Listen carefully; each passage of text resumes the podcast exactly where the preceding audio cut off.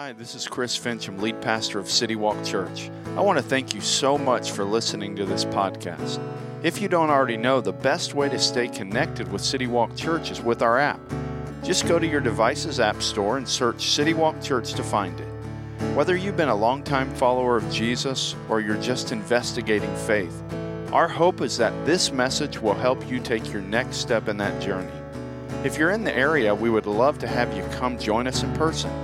For more information or to plan your visit, check us out at citywalkchurch.com or on social media at We Are CityWalkCA. Morning. Morning, those of you that are watching online. We're glad that you're with us as well. Uh, this has been a really good week uh, in the kind of life of our church. Uh, last night, I was at a meeting with uh, our new launch team. It was our very first meeting for, with our new launch team uh, for the church that's going to be planting in Edgewater in February. And it was pretty cool to just see the excitement and just hear some of pe- people's hearts. And uh, just as we move forward, uh, it was just fun to watch what God's already starting to do. Uh, if you're new to our church and you didn't know this, uh, as I mentioned, we're going to be starting another church in a few months. And uh, we have our very next, our interest party. So we do these interest parties to basically invite the community to and to come and, and meet some of us and also hear a little bit more about this new church. And so on September 17th, uh, which is a week from today, at 6 o'clock at the Brick in Marysville, we're going to have our next interest party. And so, if you know somebody that lives in Marysville and Edgewater, Plumas Lake, somewhere in Yuba County, I want to encourage you to invite them to come, maybe come with them. And it's a great opportunity for them to just hear a little bit more about that church that's going to be planted. Uh, and hey, we're going to have some good food too, some giveaways. So it'll, it'll be a fun night uh, at, a, at a really cool place in Marysville. Uh, if you haven't been to the Brick, it is an awesome place, especially their outside area when it's not hot. And so hopefully it won't be hot next Sunday night. Uh, this past week, uh, I was saying how good it was for our church. Well, I had a, a, good week. I, last Sunday, I left right after church and I went to New Jersey. Like, why go to New Jersey? Newark Airport. That's a great place. It's a lot like what heaven's going to be like. Not really. Uh, but I, I, went to New Jersey for the week and uh, was a part of helping a, an organization, a missions organization, with, with a project. And so I had a good time with them. And you know this if you travel. If you travel at all, uh, when you get on an airplane, uh, you get kind of settled in, you, you get your seatbelt on, and then at, at some point, pretty early on, even before you take off, the, the people that work, the stewardess, they, they get up and they do some type of a safety briefing. And if you travel a lot, and even if you don't, there's a tendency to kind of blow off the, the, the, the, safety briefing. It's like I'm in my seat, I got my headphones in, I'm making sure I'm connected to the, the, the Wi Fi so I can you know, watch whatever show or movie I want to watch during the flight. And then every single time they, they go through the safety briefing, and, and usually most people, unfortunately, they, they, honestly don't pay much attention. I know when I get on, it's like, okay, I've heard this a million times, and, and probably you might be the same way. And, and usually there's one or two reasons that people kind of blow that safety briefing off. The first one, and this might describe you, is if you travel a lot, you feel like you could make the safety briefing. Like you know exactly what they're going to say, you have it kind of memorized, so you don't really listen to it and you kind of blow it off. Or the second reason is, you know what? You've never had a plane crash that you've been on. And so it's like, you know what? I've, I've kind of done this plane thing a few times, and I'm not super worried that the plane's going to crash or that we're going to like dump into water and we're going to have to get life vest on. I'm not, that's not a big scare to me. And so I kind of get comfortable and I, I don't really listen because honestly, I don't feel in danger. And for whatever reason, it just, we, we usually blow it off because we're kind of comfortable. And we do this in other areas as well. If you've ever had the, the joy, and, and it's a joy and also very scary at the same time, of teaching someone new to drive. Yeah, that I, uh, my daughter Julia, when I taught her to drive, we have it on video. We did it at the River Valley parking lot back when we used to have church there. And I, I literally thought I was going to die in a parking lot. And it, that's not even a joke. It was awful when I first taught her to drive. But, but you know this if you've ever taught your kid or your grandkid, your niece, nephew to drive, at first, they take it pretty seriously. Like, okay, don't look at your phone. Okay, I'm not going to look at my phone. I, I, hands at whatever 10 and 2, whatever they teach you in driver's ed. All right, I'm going to do that. I'm going to, and, and they kind of follow all the rules because they're kind of nervous. They don't want to get in a wreck. And, and, and so they're, they're very strict on, on doing things exactly the right way. And, and that's a good thing. They got to pass their driver's test. They got to do things exactly right, make sure they turn their turn signal on at the right time. And, and so they do that. But, but what happens, and you know this, and this is why we as parents pray like crazy for our kids is they get comfortable. And before uh, you know before long it's like you know what? I, that text is really i feel like i need to see that text while i'm driving and and, they get a little more comfortable. They're not, not as worried about getting in a wreck. They, they kind of know how to do it. They're not as fearful. And so before you know it they get comfortable. They don't think about the consequences of hey if something goes wrong here, this could get really ugly quick. And so, because they get comfortable, they kind of lay off a little bit. They kind of, uh, you know what, it's, they don't take as seriously what, how things could be so devastating. And, and this happens in a lot of areas of life where we just get comfortable, we downplay what could happen, the bad things that could happen. We think, oh, that would never happen to me, or I'm better than that. And then stuff happens and things get devastating. I'm, I'm sure nobody in their spiritual life ever plans to blow up their marriage they don't plan to make a terrible decision that affects their family in a detrimental way. No one, no one plans for that. That's somebody else. That's somebody else that's not as disciplined as them. That's somebody else that doesn't have life together, maybe isn't as spiritual as them. And then before you know it, just like the, the student that gets comfortable with the, the driving or the person on the airplane that gets comfortable and isn't worried about danger, we get comfortable and we kind of play into the hands of the enemy.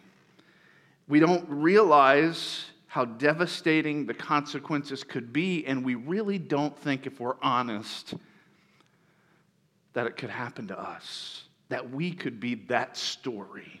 We don't see that happening to us. Peter, one of Jesus' disciples, uh, he wrote a passage that we actually looked at a little bit last week, and he talked about the enemy and how destructive and deceitful the enemy is. And he said this in, in 1 Peter chapter 5, verse 8, as he talked about the enemy and how devastating the consequences and the danger that comes with our enemy. He said this He said, Be sober minded, be self controlled, be alert. Your adversary, the devil, is prowling around like a roaring lion looking for anyone he can devour. Instead of taking him lightly, Peter says, Hey, you, you need to be alert. You need to be controlled. You need to be on watch because you have an adversary who's waiting for you to get comfortable. You have an adversary that wants to do nothing but destroy you. He wants to destroy your family. He wants to destroy your legacy. He wants to destroy what God is doing in and around you. He wants to take you out, and He's actively trying to do that. So be alert, be sober minded, don't get comfortable. But here's what He does say in the very next verse He says, You know what? Don't take Him lightly, but don't be afraid of Him. Don't take Him lightly, but, but he, He's not. As, as powerful as some people give him credit for, he actually says this. He says, Instead of being afraid of him, resist him. Firm in the faith, knowing that the same kind of sufferings are being experienced by your fellow believers throughout the world. Though we have an enemy, Peter encourages us to resist him, not based on how strong we are, not based on how disciplined we are, not based on our ability, but based on our faith and who is inside of us. John said it this way in 1 John 4 4 the one who is in you is greater than the one who's in the world. So Peter says, We're not victims. We don't have to be devoured. We don't have to allow destructive, sinful habits to, to destroy our families and destroy our own lives. We're not victims. We can have victory instead of allowing sinful habits and behaviors to destroy us. We can have victory instead of being the prey for this lion that wants to take us out. And, and that's what he wants to do, that's what he thinks about. It doesn't have to happen one of those unhealthy behaviors, and when we started the series last week to talk about this a little bit, to talk about this idea of, hey, we don't need to manage sin. We don't need to manage slavery in our lives. We can have victory. We can move forward. We can resist. We don't have to allow destructive, sinful behaviors to take us out and to hurt our families. So we talked about people pleasing last week and how that's one of those destructive behaviors that we sometimes just manage and it affects every area of our life, and it doesn't have to be that way. But this week, one of those unhealthy behaviors that impacts so much of our society is sexual sin. This shows itself in a lot of forms, but one of the ways it is devastating so many is through the prevalence of pornography. I can remember I grew up in, I'm 46 years old, so I kind of grew up in the 80s and the early 90s. Is when I was in elementary and, and in middle school, high school. And I remember hearing about the internet in the 90s, but I, I never used it. I didn't know what it really was. I, you know, internet, new thing, and you can look up stuff. And and I, I, not until I was like in my second year at college did I even have an email address, and then I probably barely used that as well. And so, internet wasn't super prevalent when I grew up. And so, I remember as a kid on a bus, the very first time I ever saw pornography was on a school bus. I don't remember how old I was, probably fifth, sixth, seventh grade. And, and I remember there was a buddy of mine, and he had this book in his hand, and it looked kind of like a card. And he said, Hey, come here, look at this thing. Look, look, look, look. And I remember him opening it up, and it was like, Oh, whoa. There was some images in that book that was like, That's not, I'm not supposed to look at that. And it, it just caught me off guard. But you know this that, man, with the internet, those images that I saw on a bus in a book are at our fingertips and much worse than those images. They're, they're at our fingertips. They're, they're literally, we have access to those types of images and much worse in several places in our own homes. And, and I can remember as a kid, that wasn't something that it just wasn't prevalent when I was growing up, but now it's very prevalent. And the enemy, his desire is to distract and to destroy and one of the most effective tools that he uses is he uses, he takes sex, which God created as a good thing, and he offers counterfeit versions of it. And one of those counterfeit versions is pornography. And it dulls, and, you know this, if, if this has ever been a struggle for you, or this is something that, that you've had people close to you struggle with, pornography is powerful. It, it dulls people spiritually, it enslaves, it destroys families. It brings with it a unique shame that we don't know how to get rid of. And instead of gaining victory and walking in freedom, many people find themselves managing this form of slavery with no plans of ever really being free. It isn't supposed to be this way. Because of what Jesus did when he died on the cross and then they put his body in a grave and he rose from the grave, because of what he did, we can experience freedom. We don't have to manage slavery in our lives, we can be free of it. That's why Jesus came, that's why Jesus died. And this morning, we're going to look at a guy in the scriptures that even if you didn't grow up in church, you've heard of this guy. His name's David. David was a warrior, he was a king, He was a, an artist, a musician. He was a passionate worshiper of God. Yet one evening, he made a series of bad decisions that led to sexual sin.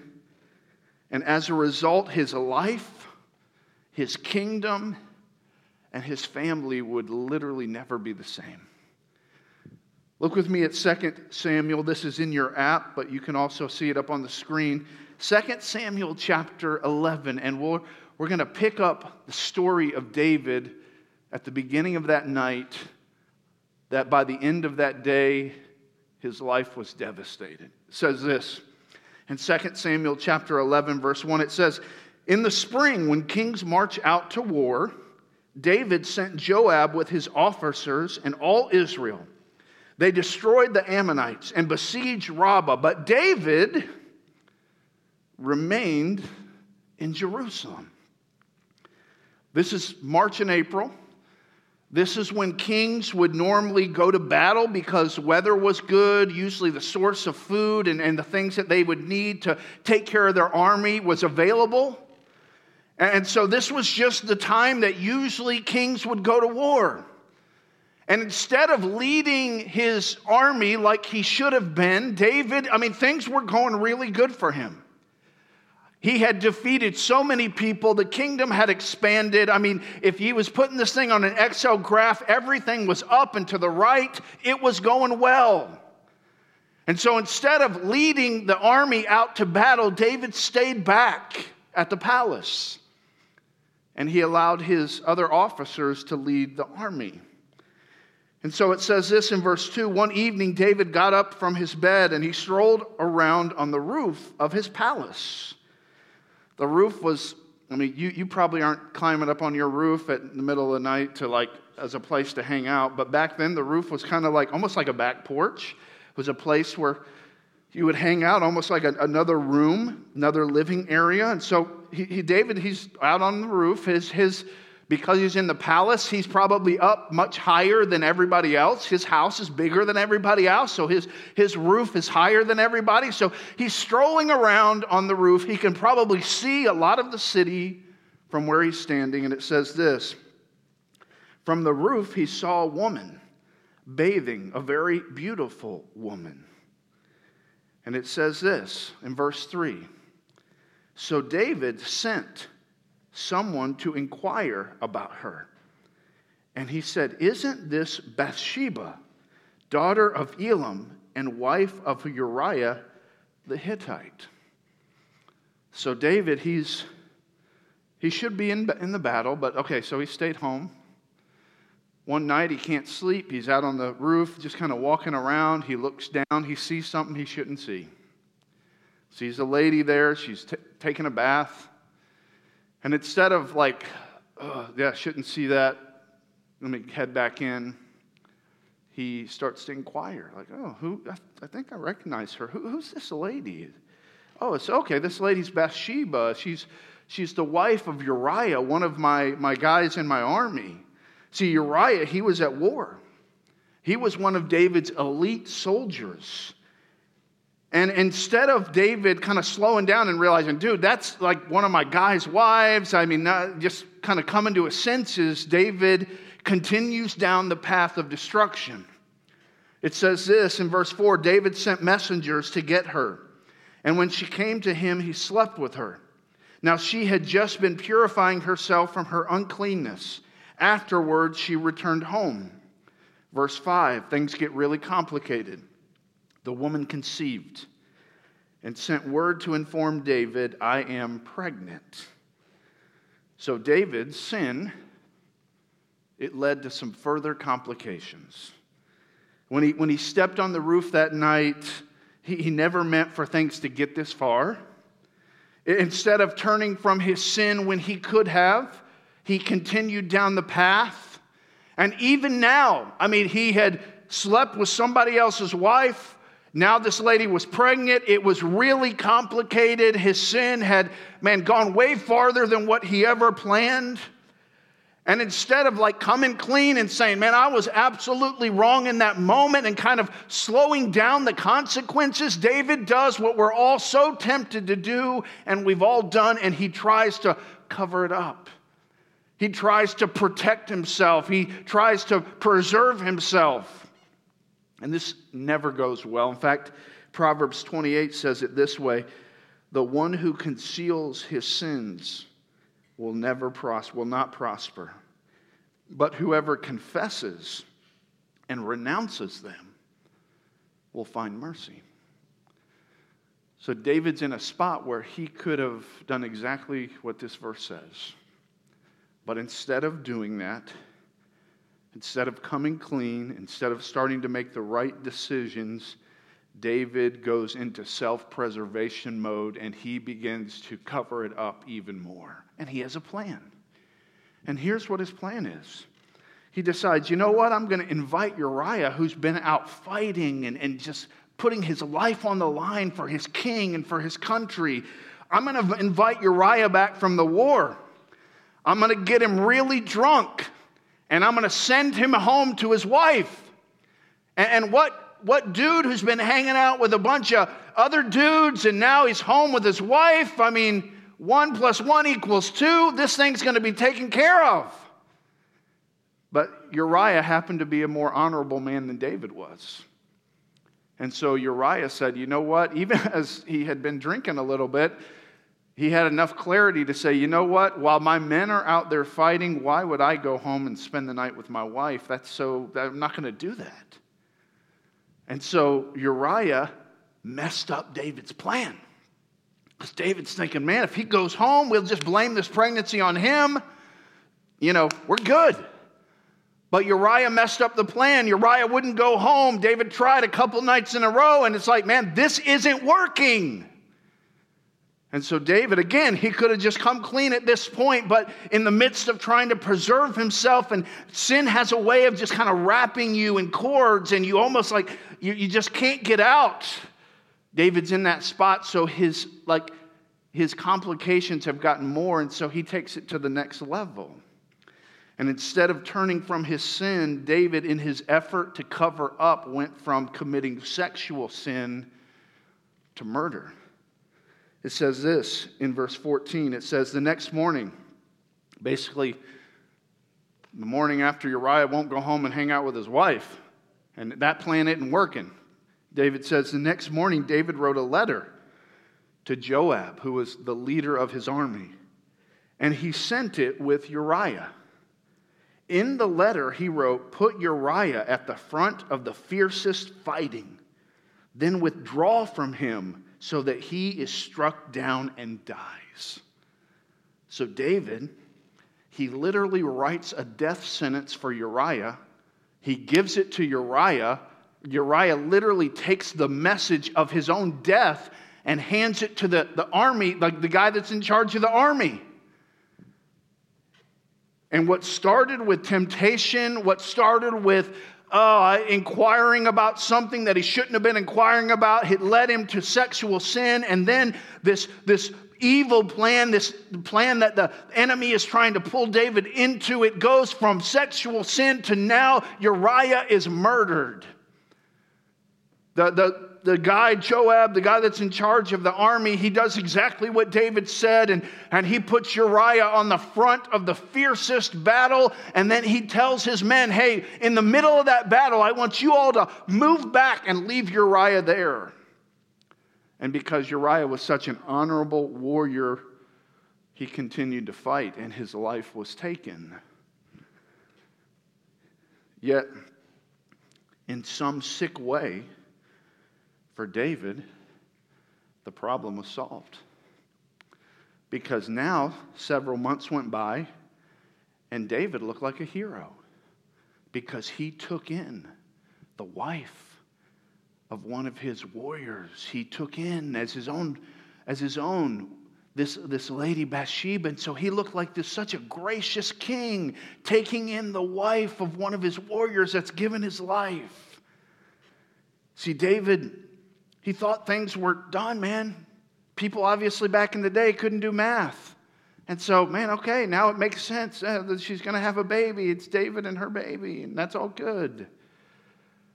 But now, David's in a spot where he's probably like, okay, we're good.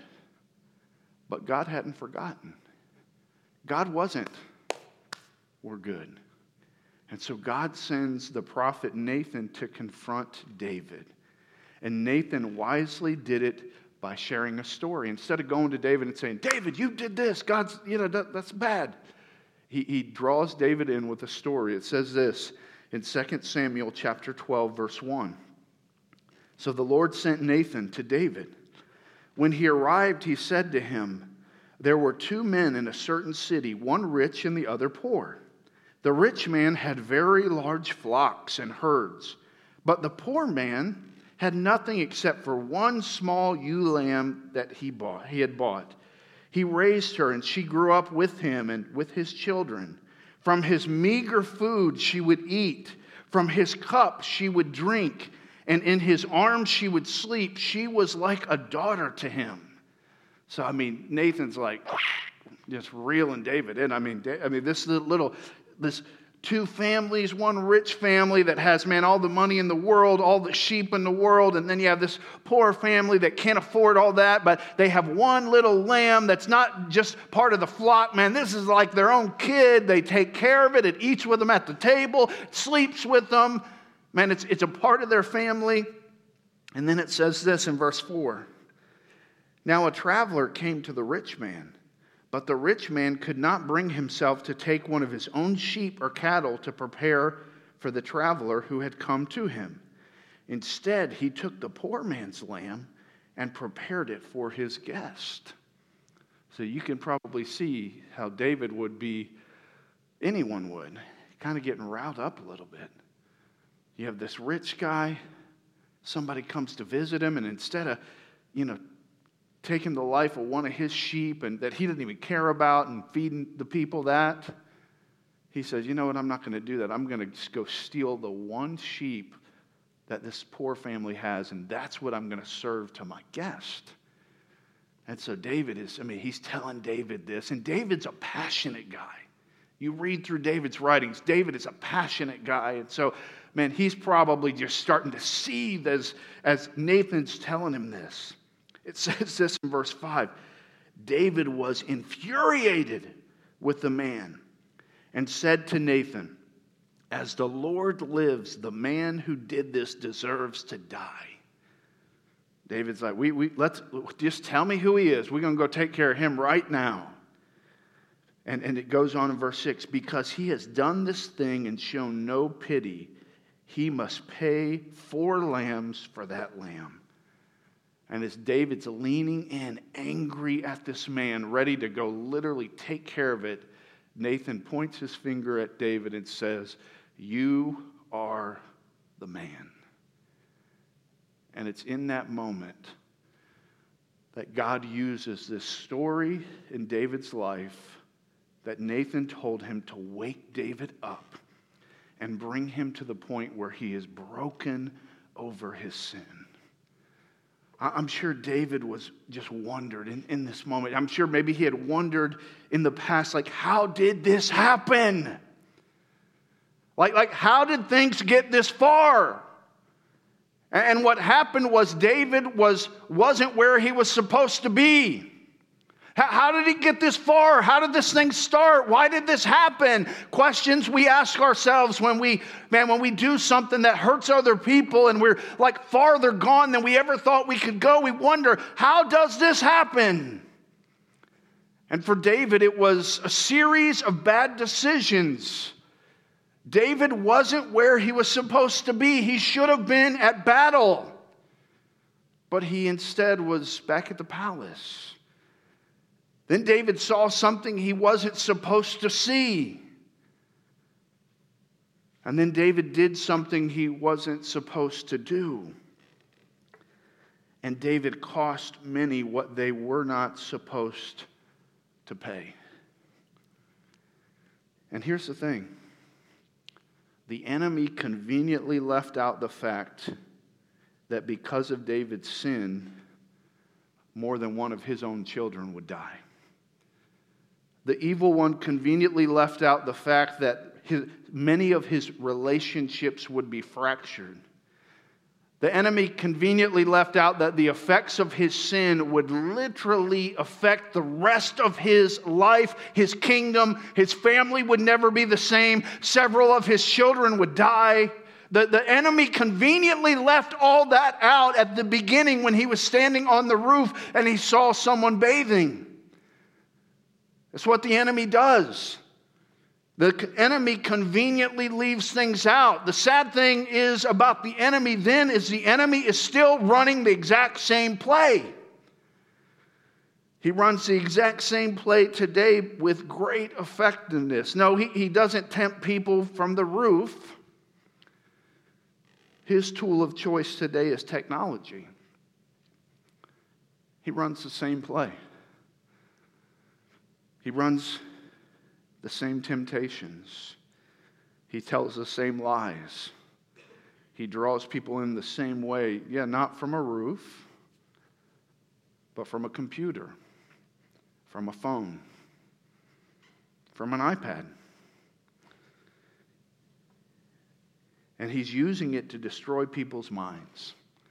Even people, if you, if you pay attention to really successful people that don't even follow Jesus, Many of the successful people in our world that don't follow Jesus, even they, and I've heard them share, which is so ironic, they understand how devastating pornography is, and so they stay away from it, not because they want to do it for God, but they do it because they know how devastating it is to the mind and they want to be successful. And so they, they even stay away from it because he, he uses it, the enemy uses it to destroy people's minds.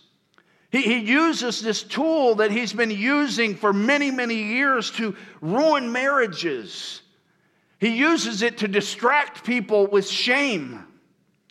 He uses it to steal spiritual effectiveness, and he, he uses it to corrupt a very good gift that God gave us when He gave us sex. He gave it to us as a really good gift, but the enemy uses pornography through the gateway of technology to ruin and counterfeit something that God said was good and something God gave to us as a gift.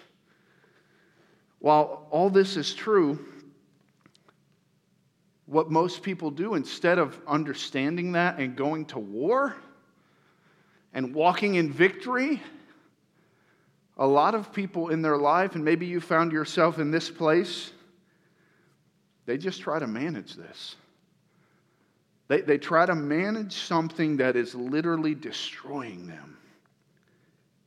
And in their minds, they don't ever see a day where they'll be free of it. They don't know how that would ever happen.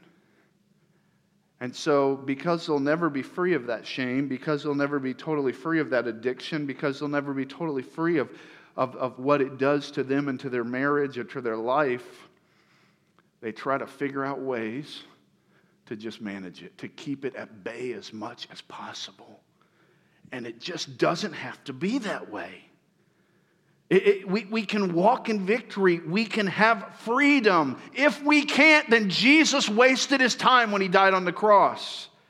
If we can't have freedom from sin, Jesus could have just, you know what? He could have slept in on that Friday when they took him to the cross. But because he didn't, because he went to the cross, because he shed his blood for our sin, because they put his body in the grave and he rose from the grave to make clear that he was much more powerful than death and sin and all that goes with it, we can have freedom. We can walk in victory. And so let me ask you a few questions as we try to take David's story and a subject that Uh, affects all of us in some way. It affects our culture in a lot of ways. Let, us ask a few questions and, and, and kind of be practical in how we can kind of have victory in this area. Here's the first question just an honest question Do you plan to have victory? Like some people just honestly would say no. Like they're not even trying to fight. It's just, you know what? It's just, I just look at pornography. It's just part of life. It's just what I do. It's just a habit I have. It's not something I'm even trying to fight. And so for you, do you plan to have victory? Are you, are you trying to fight? Maybe another question, another way to ask it is this Have you given up on freedom? Like in your mind, and I know oh, the Bible answers say no, but on it, inside you, have you just given up on ever really being free? Is it like, I just don't see how that would ever happen in my life? And so, you know what? I've kind of just given up on this idea of total victory, of freedom. Maybe this is a, another question that, that might bring perspective. Are you believing the lie that I got this? Are you believing the lie that, you know what, looking at porn and, and allowing it to, to affect me, it's not that big of a deal? And honestly, I, I'm going to stop at some point. I, just, I, have got this. I just got to be a little bit more disciplined. I got to do a few different things in my life. I've got to straighten up in a few areas. And, and as long as I, I, have got, I've got this, it's, it's not going to overwhelm me. It's not going to ruin my marriage. It's not going to, like, I'm not going to affect my kids. It's, it's, I've got this. And I think this is one of the lies that Satan, he just, yeah, yeah, you do, don't you, buddy? You got this. Oh, yeah, you could stop whenever you want. Oh, it's not affecting you that much. You got this, bud. Are we believing that? Are we believing a lie that, you know what, if I just get a little bit more disciplined in this one area, I got this? See, we, we can lie to ourselves and play right into the enemy's hands, or we can go to war. And if we're going to go to war, we need to take three steps. And I'm going to give you three steps. And if, if, if one of these lies is kind of the one that you're believing, if this idea of, I got this, I can manage this, if that's, you probably, if you've lived long enough and you really thought about it and you kind of looked at your life from someone else's perspective, you know that's a lie. Like, because we've all said that in a lot of areas, and we still haven't found victory. So we obviously don't have this. But we can have victory if we do some things differently. We invite God into this. And so here, here's a few things. First one is this be honest about your struggle. Be honest about your struggle. Don't downplay it, don't make excuses about it. Admit it to God admit it to the right people. Don't allow pride to be the barrier to freedom. James says it this way He says, God resists or actively works against the proud, but he gives grace to the humble.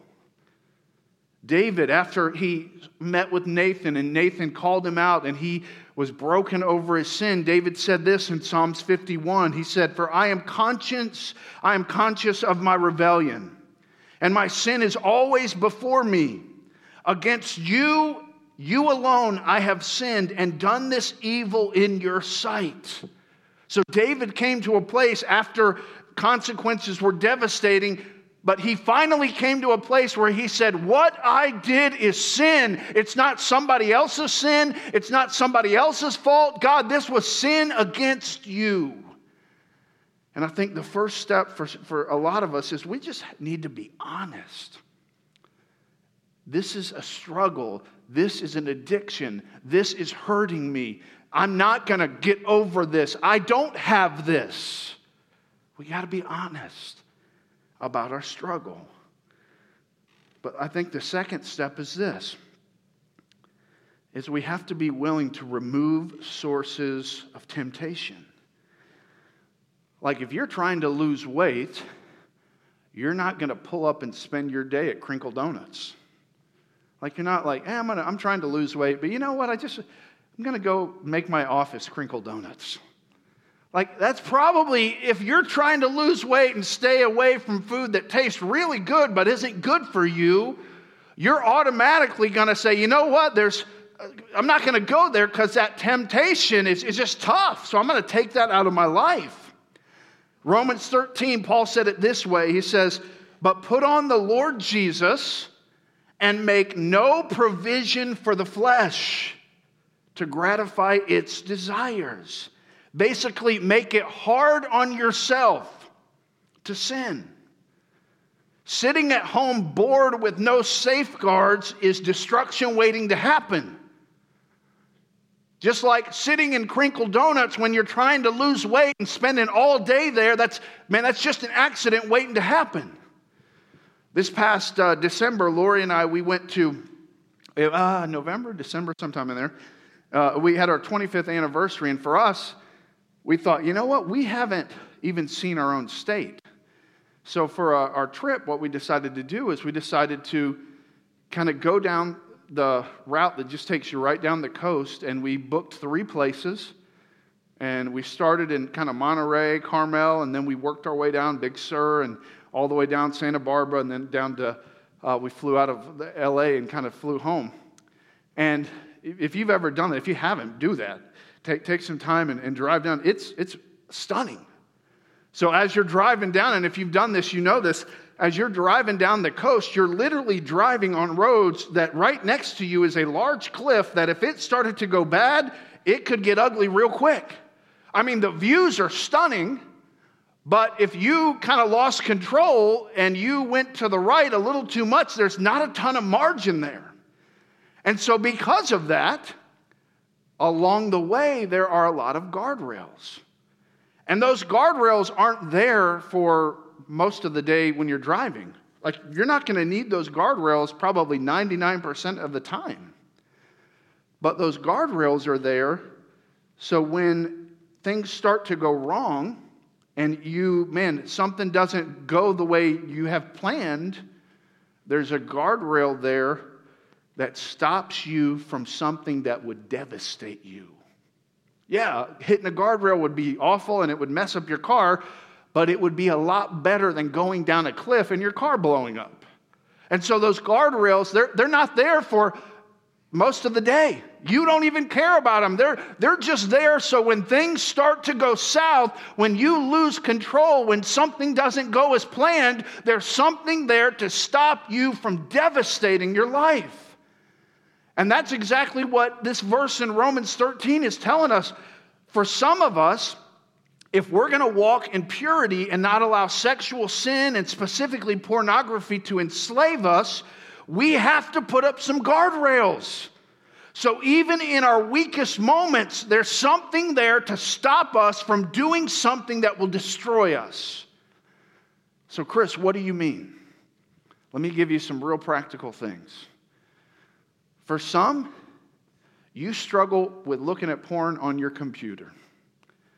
You need to make a decision that, you know what, I'm going to put my computer in a public place, and when my spouse goes to bed, I'm going to bed with her or him because you know for yourself that, man, when that computer is, when you're all by yourself with that computer and, and there's nobody around you, there's a lot of temptation there. And maybe 99% of the time you can be careful and not look at the wrong websites, but you know yourself well enough to know that in a weak moment, in a, a moment of temptation, if that temptation is there, that you're going to fall for it and it's going to it's going to be devastating or it can lead to devastation. So for you, you're going to put up a guardrail. So I'm going to put up a guardrail. I'm going to do some things so that even in my weakest moments, there's a guardrail there. For some, it's, and this, you'll be like, Chris, you're, you're ridiculous. For some, you need to get rid of your smartphone for a season. You need to go in and go into Verizon or T Mobile and say, you, got in the back there, you got one of those old flip phones? Like, what? They'll look at you weird.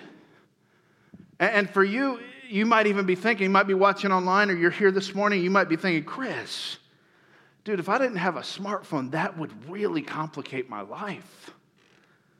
Well, so does being enslaved to pornography. So does adultery. So does divorce. So does your kids following in your footsteps in this area. Yeah, that complicates your life. And so maybe for a season, for you to put up a guardrail, you say, you know what? I just got to be honest with myself. Right now, I'm struggling. And when I have the technology in my hand 24 7, it's tough to stay pure. It's tough to not be enslaved. And so for a while, you're like, you know what? I'm just going to get away from a smartphone for a season or two. When do you struggle? where do you struggle? It's probably similar places. What device do you use when you struggle? It's probably the same device. And so instead of just hoping you're going to do better next time, what if you put some guardrails up? So, in your weakest moments, you have made it hard on yourself to sin and be enslaved. So, that first step, be honest about your struggle. The second one, remove sources of temptation. And then the last thing, and the, again, just practical things. The last one is this get the help you need. For you, that might be accountability, it might be counseling, it might be a, a tool or something that will help you in this area. Get the help you need. One of the tools that our family has used, and honestly, we've used it for, I mean, most of my adult life, is a, a tool called Covenant Eyes. And Covenant Eyes has a few things that are helpful, but, but one of the things that, that we've used is Covenant Eyes has a software, and you can, you can, in our app, in the sermon notes, there's a website you can go to. And basically, what you do is you put Covenant Eyes on your computer, then you choose an accountability partner or two, and a, a once a week or once a month, whatever your accountability partner, however they set it up, they get a report. And they just get a report and it, it, it kind of red flags websites that might be inappropriate websites. And it's really hard to get it off your computer. Like if you want to take it off your computer they, they don't make it like well i want to look at porn. I'm just going to turn that off. They make it a little harder than that. But here's what this does. In your weakest moments guess what you know? Oh so and so is going to see my report. So you know what? I'm just going to forego looking at porn tonight because i don't want to have that conversation. This is a great tool that is going to, it's a tool that's going to help, it helps people, it helps a lot of people just in those weak moments know that, you know what, I'm not going to go there, I'm not going to do that. Also, on Covenant Eyes website, there's articles, there's podcasts, there's several helpful resources. In fact, I, I uh, we put an article in the sermon notes that I thought would be helpful for you or for you to give somebody that might be struggling in this area because there's some really helpful tools on this website that will help people that are struggling with this or have people in their life that they want to help through this. So, man, get, get, maybe, maybe it's community. And you, I think we all know this, but isolating yourself is, is usually not a good strategy. And, and so to, to get into some community where, man, it doesn't guarantee you're not going to struggle, but when you do, you won't be alone. So, this is one of those subjects that you, you know, don't really talk about a lot in church. In fact, I was with somebody, and I'll end with this. It's not even in my notes which is sometimes not good when the pastor says this. But, but let me, because this happened this week. So I was with some guys in New Jersey, and we were talking about, we were this subject came up. These are all missionaries. And one of the, one of the guys told a story of someone who had, was, he grew up, was his very best friend growing up. They, they went to church together, went to a good church, but this guy at the age of 18 or 19 went from being addicted to pornography to making some really, really bad decisions sexually that put him in prison for a long time. And this guy that's, that was his best friend has gone to see him several times. He's about 10 years into his prison sentence right now, has, I think, about 10 more years. And the guy's testimony is this his testimony when his friend went to see him and they kind of just talked through it. Man, what happened? He said, Dude, I was addicted to porn. And at our church, we just couldn't talk about that. There was nobody I could really talk about. It was a place where I just felt like there would be a lot of shame involved if I really told people what I struggled with. And that addiction and that shame and that I can't tell anybody, it has to stay private, it's never going to go farther than me and my computer, led to him making some really devastating decisions that he points back to. I never really was willing to be honest about this.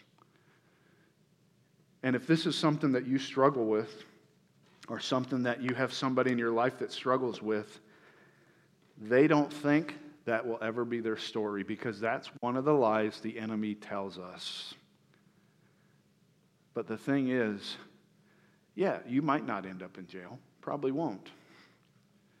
But the things that it's going to do to your life and the cap that it's going to put on your life for what God really wants for you is as devastating as this guy's story. And so the question is Am I going to be somebody that just manages slavery the rest of my life? Or am I willing to do some hard things? Am I willing to be honest? Am I willing to put up some guardrails? Yeah, super inconvenient ones. That's the point. Yeah, they're going to be inconvenient. Yeah, it's going to be a little awkward. But I'm going to put up some guardrails because purity, holiness is important. I don't want a legacy of devastation like David had. I want a legacy of purity and holiness and God's favor on my life. And here's the beautiful thing about Jesus Jesus says, Bring it. I'm not, a, I'm, not, I'm not worried. I'm not, you don't have to get it all cleaned up before you come to me. I love you unconditionally. I don't want you to feel shame. I want you to bring it to me, and I'm going to help you get freedom. Quit listening to the lies of the evil one. And Jesus is saying, That is exactly, I came for this. I came for this. I was made for this. Bring it to me. And let's walk in freedom. Let's pray. God, we thank you that you, in your sovereignty, Lord, we, we hear the story of David and it's in the scriptures. And though it's a story that is devastating and it has with it so many consequences, and I'm sure David regrets so much of what happened that night on the roof and all that happened afterwards, God.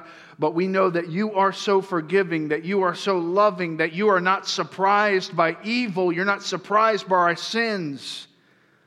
It's actually why you came, because you wanted us to be free from it.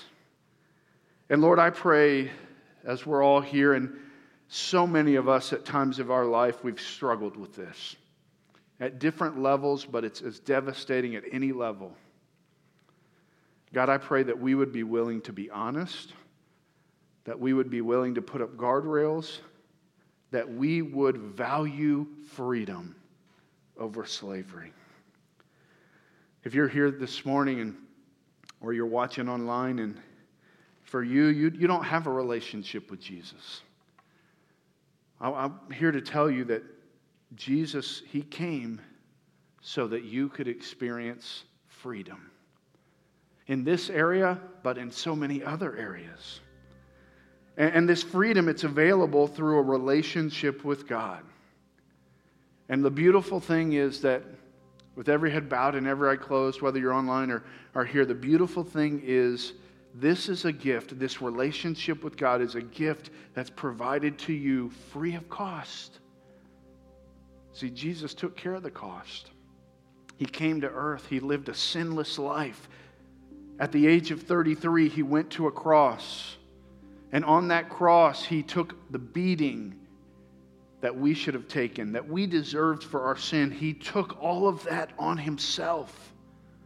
And he bled and died so that we could have a relationship with God that leads to freedom.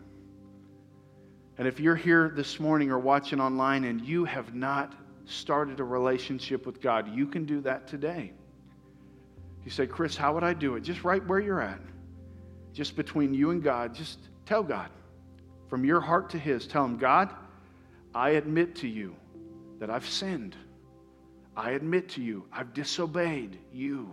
Just tell Him. He knows. And then just tell Him, God, I believe. I believe that Jesus, your Son, died and rose from the grave for me. Just tell Him. And then just invite Him. God, I want a relationship with you. Would you come into my life? Would you save me? I want a relationship with you today. Just tell him. If you're here this morning or you're watching online and you made a decision to start a relationship with God, we'd love to know about it. If you're here with us this morning, there's a card right in front of you just says my decision. You can fill that out, put it in the offering basket on your way out. We'll call you this week, want to answer any questions you have, just connect with you. If you're watching online, there's a card at citywalk.cc. Go to that website, there's a card there available for you. Maybe you're here this morning or you're watching online, and, and many of you, you've already made that decision. You're a follower of Jesus. Well, if you're a follower of Jesus, are you walking in the freedom that's available to you? If not, are you willing to take the necessary steps to be free? And for you, it might be just being honest about your struggle, not listening to the evil one, not listening to the shame, but just coming clean with your struggle. Maybe for you, it's removing the temptation, realizing that you don't have it, and removing the temptation, making some hard decisions to put up some guardrails.